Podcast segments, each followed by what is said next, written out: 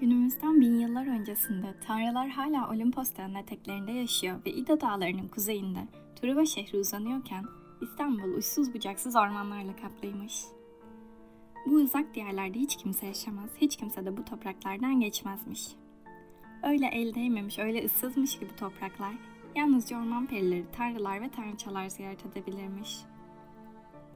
Günlerden bir gün Zeus, kuzey ormanlarında yürüyüşe çıktığı sırada Okyanus'un torunu güzeller güzeli Ayo'yu görmüş.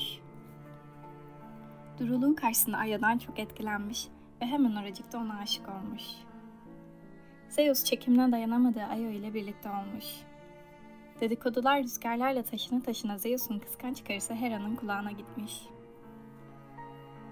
Ayo, Argos şehrindeki Hera tapınağının bir ayıbesiymiş ve bunu duyan Hera kıskançlıktan deliye dönmüş ve intikam almak için hemen planlar yapmaya başlamış. Hera'nın şerrinden korkan Zeus, Ayo'yu bir ineğe dönüştürmüş. Kendisi de hemen bir buluta dönüşmüş ve ortadan kaybolmuş. Fakat Hera durumu fark etmiş ve ineğe dönüşen Ayo'nun peşine kocaman bir sinek musallat etmiş. Dev sinek Ayo'yu bulmuş ve onun bacağını ısırmış.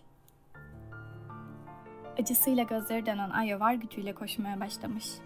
Tabanlarını yere öyle güçlü vurmuş ki yer yavaş yavaş çatlayarak yarılmaya başlamış. Ayo güneye doğru koştukça ardında bıraktığı yol ikiye yarılarak Karadeniz'den dökülen suları içine doldurmuş ve geniş bir nehre dönüşmüş.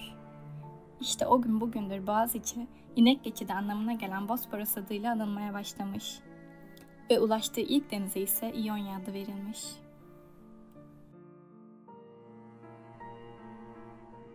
Merhabalar, Mitolojika içeriklerine artık aynı adlı Instagram sayfasından da ulaşabilir, mitolojinin yanında sanat tarihi hakkında da bilgi sahibi olabilirsiniz. Bununla birlikte fikirlerinizi bize yazabilirsiniz. Unutmayın, sizlerin fikirleri bizim için çok önemli. İyi dinlemeler.